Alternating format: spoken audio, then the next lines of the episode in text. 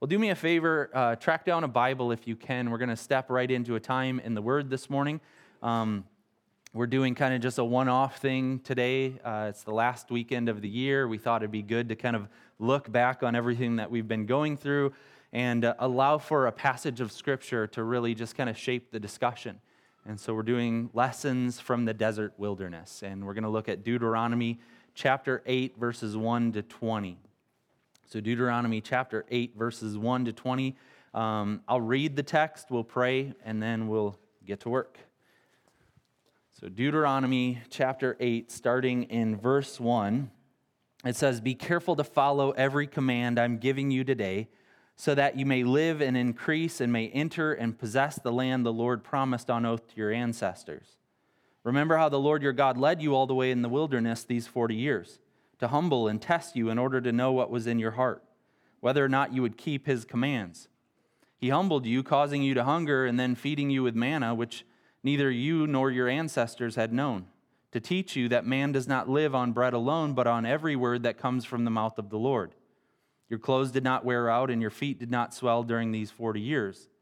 Know then in your heart that as a man disciplines his son, so the Lord your God disciplines you. Observe the commands of the Lord your God, walking in obedience to him and revering him. For the Lord your God is bringing you into a good land, a land with brooks, streams, and deep springs gushing out into the valleys and hills, a land with wheat and barley, vines and fig trees, pomegranates, olive oil, and honey a land where bread will not be scarce and you will lack nothing, a land where the rocks are iron and you can dig copper out of the hills. When you've eaten and are satisfied, praise the Lord your God for the good land he's given you. Be careful that you do not forget the Lord your God, failing to observe his commands, his laws, and his decrees that I'm giving you this day. Otherwise, when you eat and are satisfied, when you build fine houses and settle down, and when your herds and flocks grow large and your silver and gold increase and all you have is multiplied, then your heart will become proud, and you will forget the Lord your God who brought you out of Egypt, out of the land of slavery. He led you through the vast and dreadful wilderness, that thirsty and waterless land with its venomous snakes and scorpions. He brought you water out of hard rock.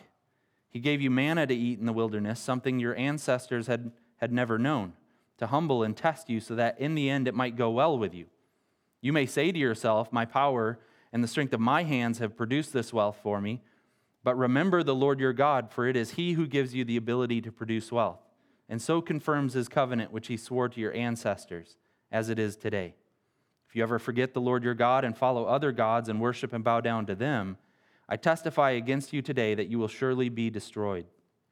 Like the nations the Lord destroyed before you, so you will be destroyed for not obeying the Lord your God.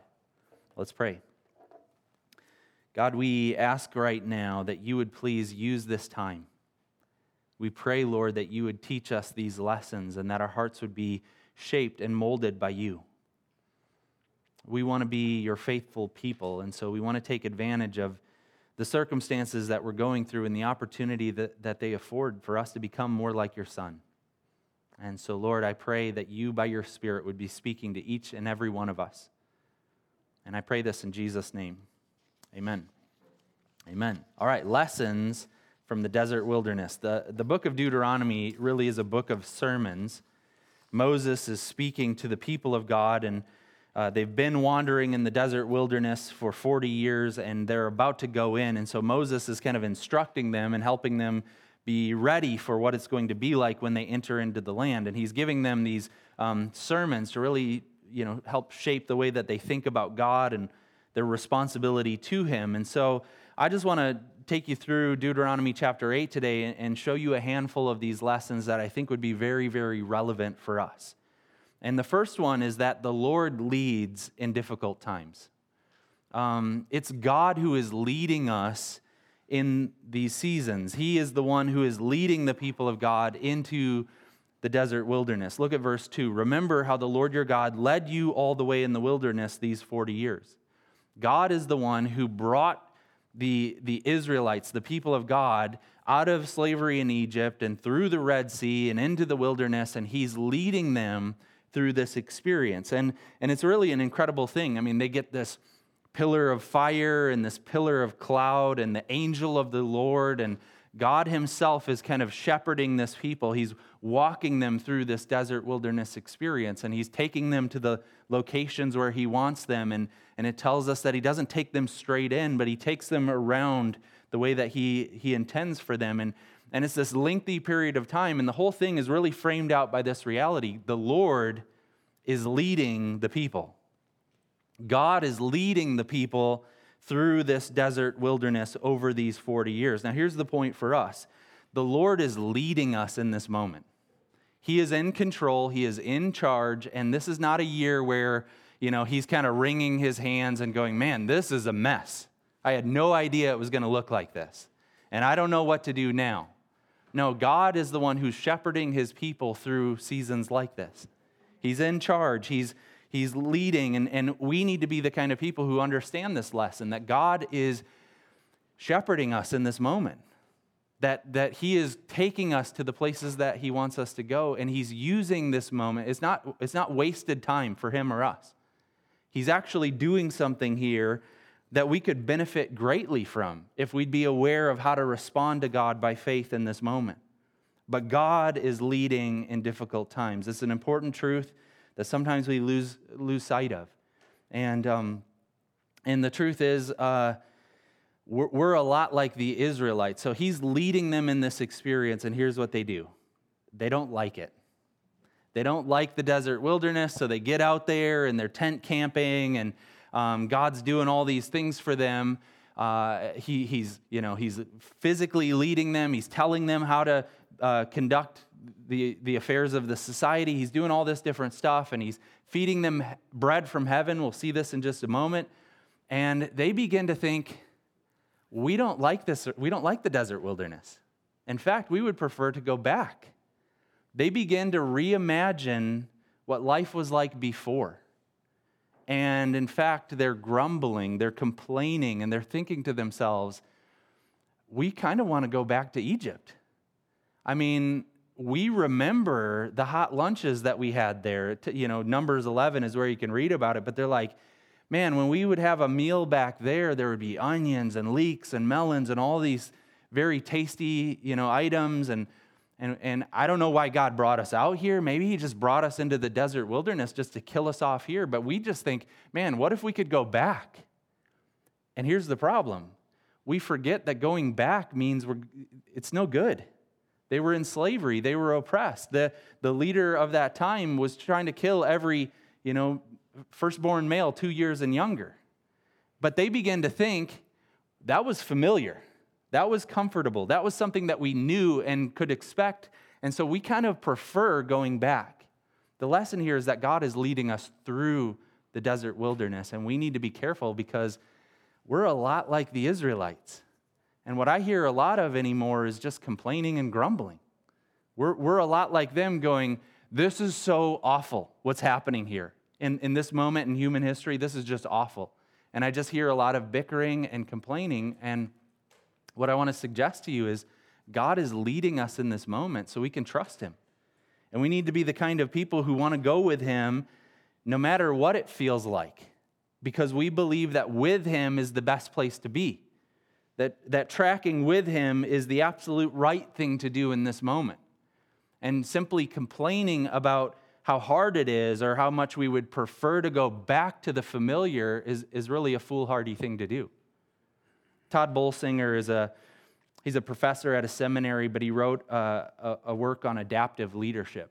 And uh, he published it back in 2018, but it's this idea of the, the need for leaders to adapt to the change, changing climate. And he was thinking more about Christendom and post Christendom and just the, the transition of where we've been for so long of Christianity just being you, you know, this prominent idea in our nation to what it's like when, when it's an underdog. And he was saying that leaders need to adapt. And so he wrote this book called Canoeing the Mountains. And he used an analogy of the Lewis and Clark expedition, and he used that to kind of frame out the conversation. Lewis and Clark took this expedition across the Americas on the waterways to try to find a, a kind of a trade path. And the problem was when they got to the Rocky Mountains, they had to change what they were doing. They had to leave the canoes behind. You, you can't get over the Rocky Mountains in a canoe. And so they had to adapt in that moment. And what Tod Bolsinger is saying is that that's the kind of leader that we need right now. God, if God is leading us through a desert wilderness, we need to be able to adapt and change to the moment. And the problem is, there are so many of us who would rather die by the riverbed with our canoes than figure out how to move forward with God. And a lot of people right now are kind of looking back, going, man, if we could just get back to what it was like pre pandemic, if we could go back to doing church the same way, if we could go back to all these things that we love. But here's the lesson that we're learning God is leading us through this. And so, what we want to do is go with Him. And there are going to be new things, and we're going to have to humble ourselves, and we're going to have to do like Lewis and Clark and learn from natives who are familiar with traversing mountains. We're going to have to learn how to do new and different things. But we have to be willing to trust that God is leading us, and we're going to go with Him. Now, here's the, the unfortunate thing uh, that I'm kind of wrestling with. I, I'm landing in a place, church, where I'm saying we're going with God. We're moving forward into the unknown, but we're going with God. And one of the things that I'm coming to realize is not everyone is going to want to go. Not everyone is going to be willing to leave the canoe behind and do what God is calling us to do. Not everyone is going to keep marching forward in the desert wilderness.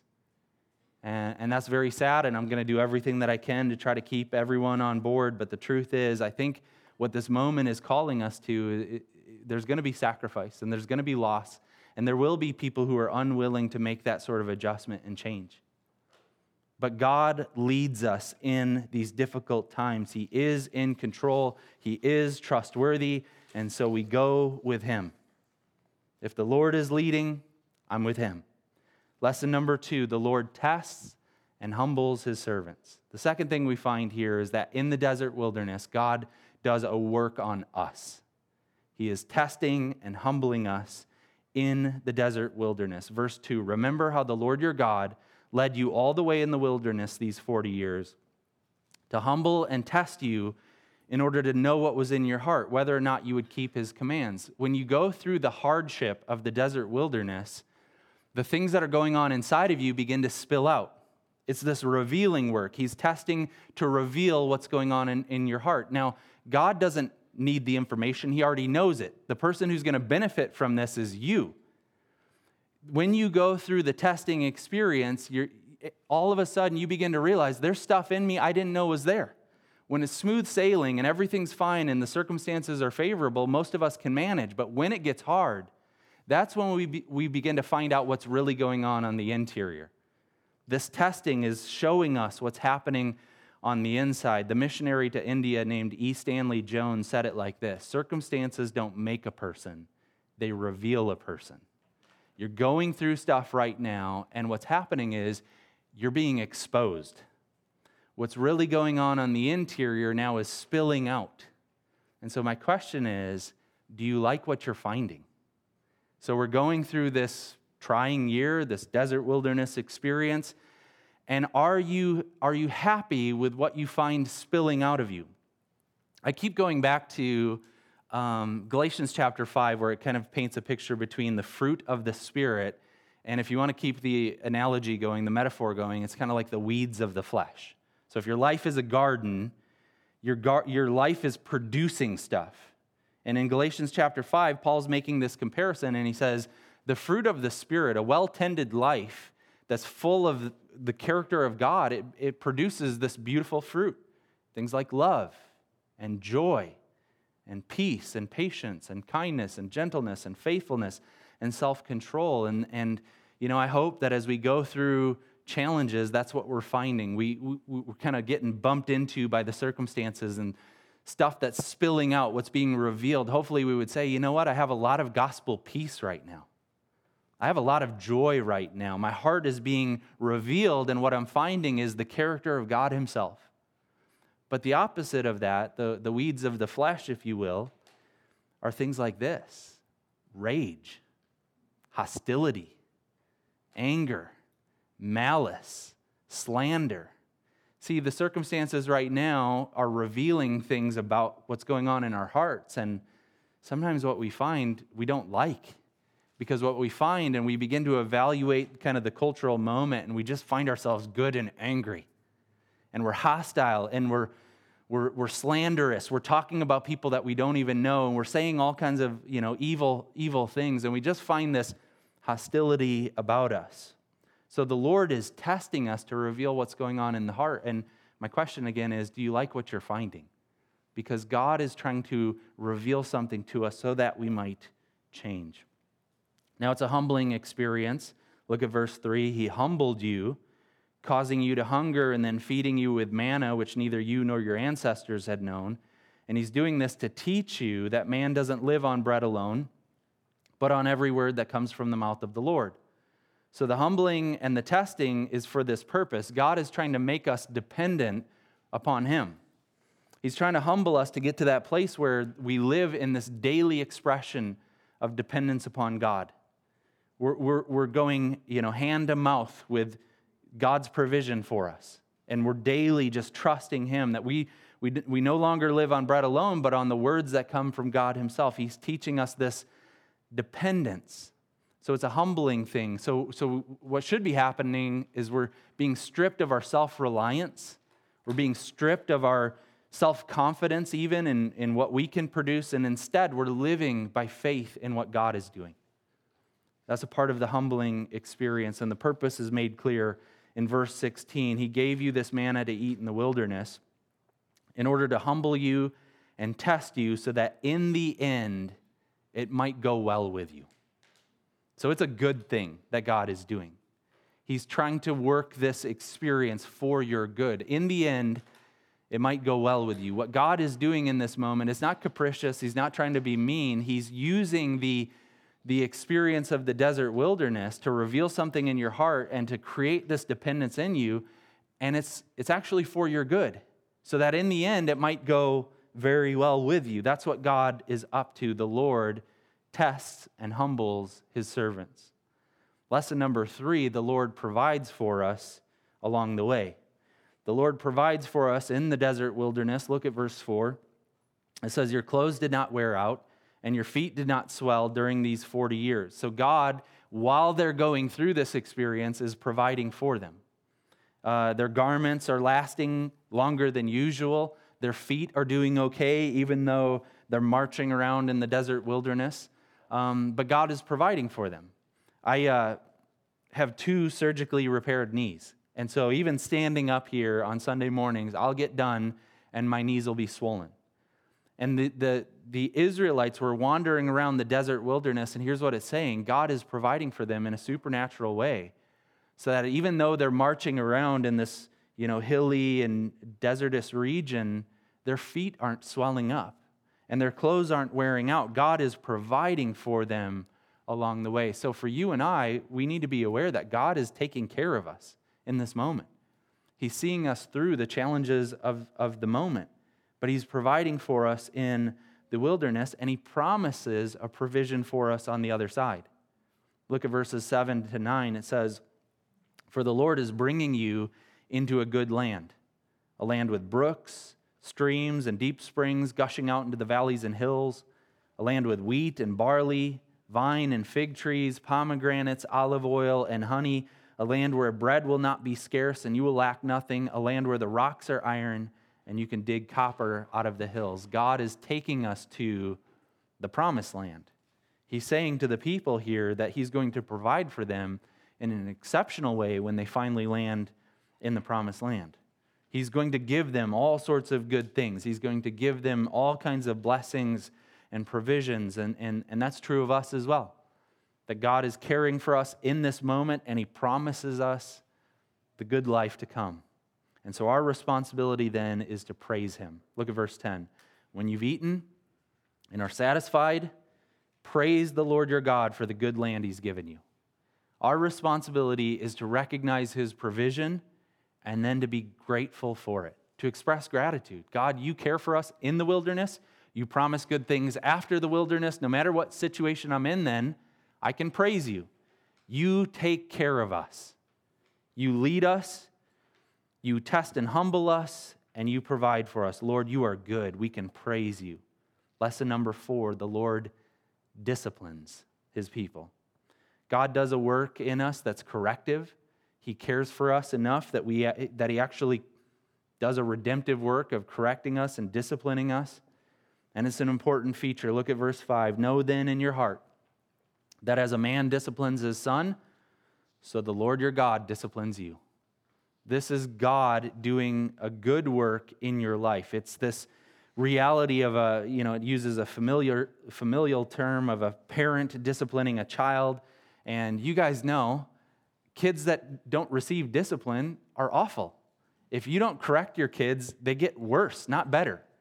And um, we need, I mean, it's unloving really to allow them to persist in doing things that they shouldn't be doing. We need to be willing to correct. And that's what God is doing here for his people. He disciplines his children. In fact, Hebrews chapter 12 makes it abundantly clear that's the work that God does. It's this reality that the Lord disciplines those that he loves, those that are in his family. And Hebrews 12 kind of goes on to say, look, if you're not receiving discipline, you might be illegitimate, meaning you might not be in the family.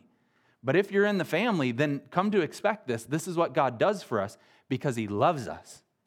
He corrects us, he disciplines us, he reveals these things in us, but then he shapes and molds us to become more like him. Now, this is a corrective reality, but I do have to show you that if it is unheeded, if you will not receive it, it graduates to this reality of judgment.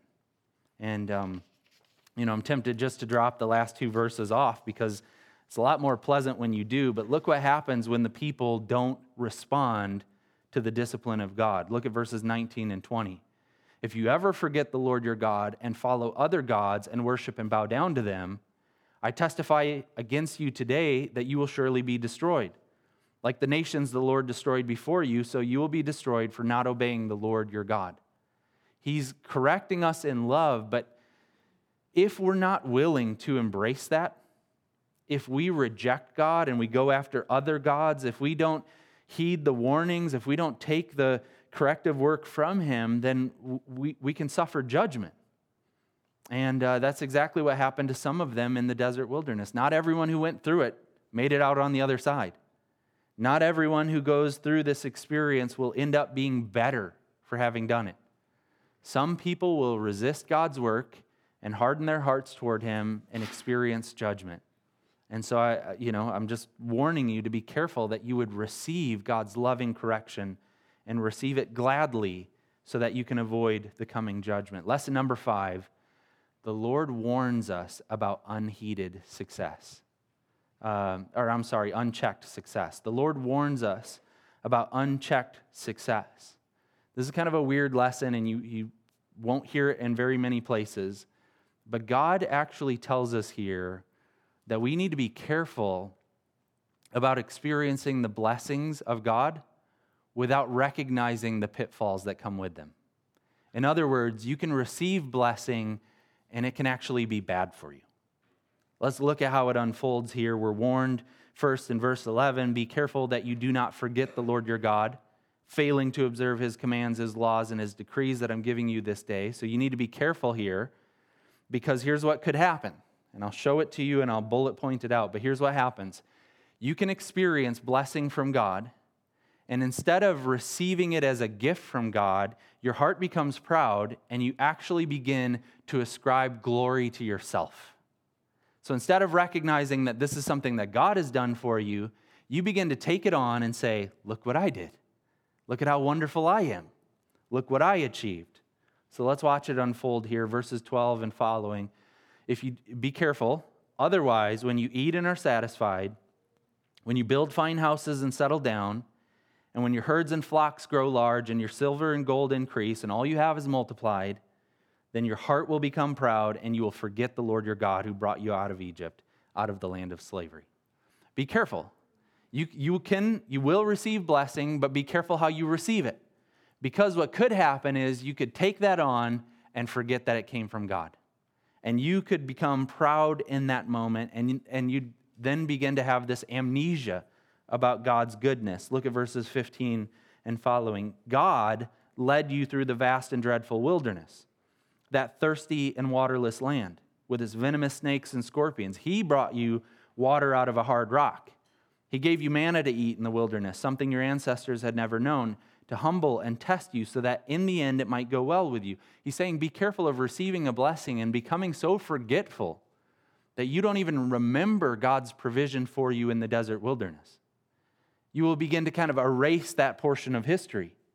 You'll forget that you went through this treacherous land with dreadful uh, wilderness and thirsty and waterlessness and this you know venomous snakes and all these kind of hazards. And you'll just go you know what? I don't even want to remember that anymore. I don't want to remember God's care for me in that season, and you'll forget about it. And you'll start looking at all your blessings, and your heart will become proud, and you'll begin to say things like this. Verse 17 My power and the strength of my hands have produced this wealth for me. You'll begin to look at the blessings and you'll ascribe glory to yourself. Be careful. The Lord is warning us about unchecked success. Verse 18 Remember the Lord your God, for it is he who gives you the ability to produce wealth and so confirms his covenant, which he swore to your ancestors as it is today. Okay, here's, here's what we need to be careful of. Tim Keller calls it cosmic plagiarism, meaning the gifts that you have because God gave you your ability to produce, he gave you the wealth that you have, all the blessings that you receive are all from his hand. Be careful that you don't begin to kind of take that on and say, Look what I did. Look at me. Look at how awesome I am. We need to be careful about success. And I know that this sounds very, very bizarre, but it needs to be said over and over again. The, Christians ought to define success different than the world does. It, it's, a, it's a whole different reality. And when we don't learn this lesson here, it does great harm. I mean, good grief, how many celebrity pastors have to fall before we begin to realize we might be working off the wrong definition here. There's something broken about this system. Now, if you're naive, please enjoy that. Don't Google it, it'll ruin your day. Um, but there's just an awful lot of defining success in an identical way to the world. And when you do that and you don't have some, you know, safety measures in place to try to keep people humble and to try to keep people from kind of going off the rails, it actually happens. People fall, and it's awful. And so here's the warning that God is giving us He's warning us about success. It can actually be damaging to your soul. And so don't be in hot pursuit of that, thinking how wonderful it would be to just have the you know, unlimited blessings of the world pouring down on you. That might actually be bad for you. So, for me personally, I've been thinking through this, and you know, this will sound weird, but I'm tempering my goals. I mean, there are a lot of things that I can say I'd like that. I'd like to lead a big church. I'd like to publish a book. I'd like to have a big platform and talk to a lot of people. But, but I'm also recognizing if that were to happen, it'd probably be bad for me. It'd probably be damaging to my soul. I'm not sure that I'm made of the kind of stock of person who could handle that well. And so my goals need to be tempered. And so instead of thinking, oh, I'm going to lead a huge church or do this incredible work or you know, have a, a large following, my, my goals are pretty meager. They're humble on purpose. I just want to lead a healthy church for a long haul. I just want to be doing this for a long, long time and um, trusting that God is going to use it for His glory. I want to pastor people well. I just want to do a good job of leading people to experience the Lord and Savior Jesus Christ and being equipped and trained to serve Him and love Him and follow Him. I, I want, at the end of it all, I, I want to be liked. Now, not in the sense of people pleasing, but I want to be the kind of person that has healthy relationships where people from the church um, actually like me because I'm actually kind to them and love them. I don't want to be so hard charging that if people underperform, we tell them to, you know, hit the road. I don't want to be so, uh, you know, mean spirited that people just say, look, you know, it's a great church, but the people aren't so great. No, I just want to, I want to, my goals are just kind of, I'm saying they're, they're humble because that's what I think we need to be aware of is that if we get too successful, it could be bad for us. I want my family to love me and love the church when it's all said and done. I want to do this in a way that you know, just makes them appreciate you guys and what we're doing together. And I want to pass the torch to the next generation and, and just be happy that we did a good job. And so, you know, when we look at success, and I, I tried to apply it to the world that I live in, we need to be careful about it. We need to be careful with our success because it actually can do harm to us. And the Lord warns us here. Finally, the Lord saves. Lesson number six the Lord saves. Uh, this is our final lesson, and you won't, it won't be obvious at first, but I'll try to make it plain for you. One of the things that this whole chapter is telling us to do is to obey. I mean, if you're really going to zoom out and just go, what is the one thing that Deuteronomy chapter 8 is telling me to do? Going through the desert wilderness, what's the one lesson that I should do? It's obey. Hear the word of the Lord and respond appropriately.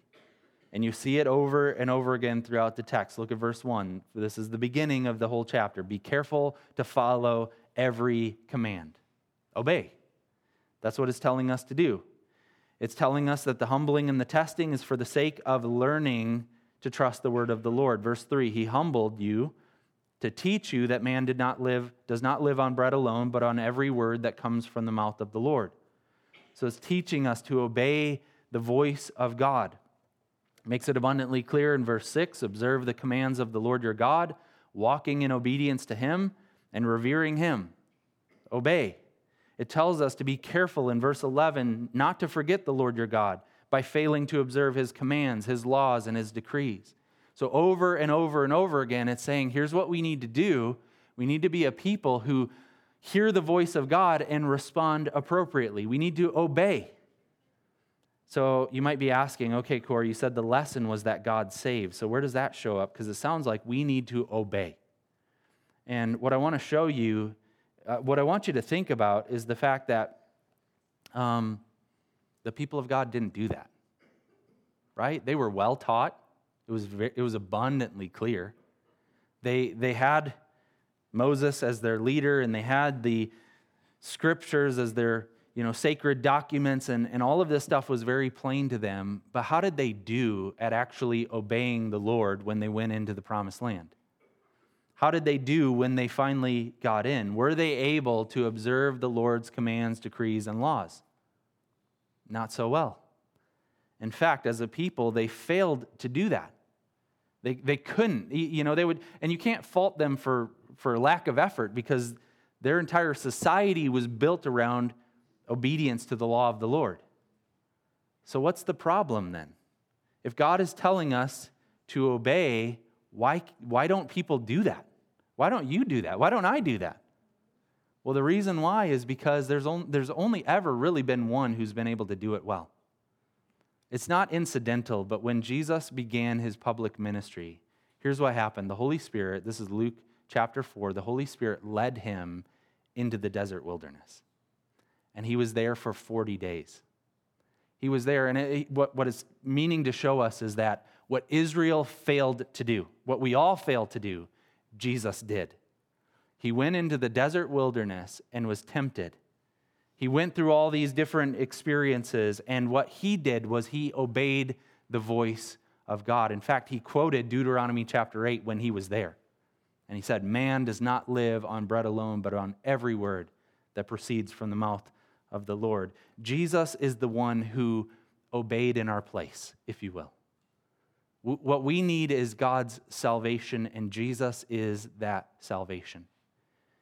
I, I don't remember who said it. Maybe it was John Newton, but he said, Listen, the law bids me to fly, but it's the gospel that gives me wings.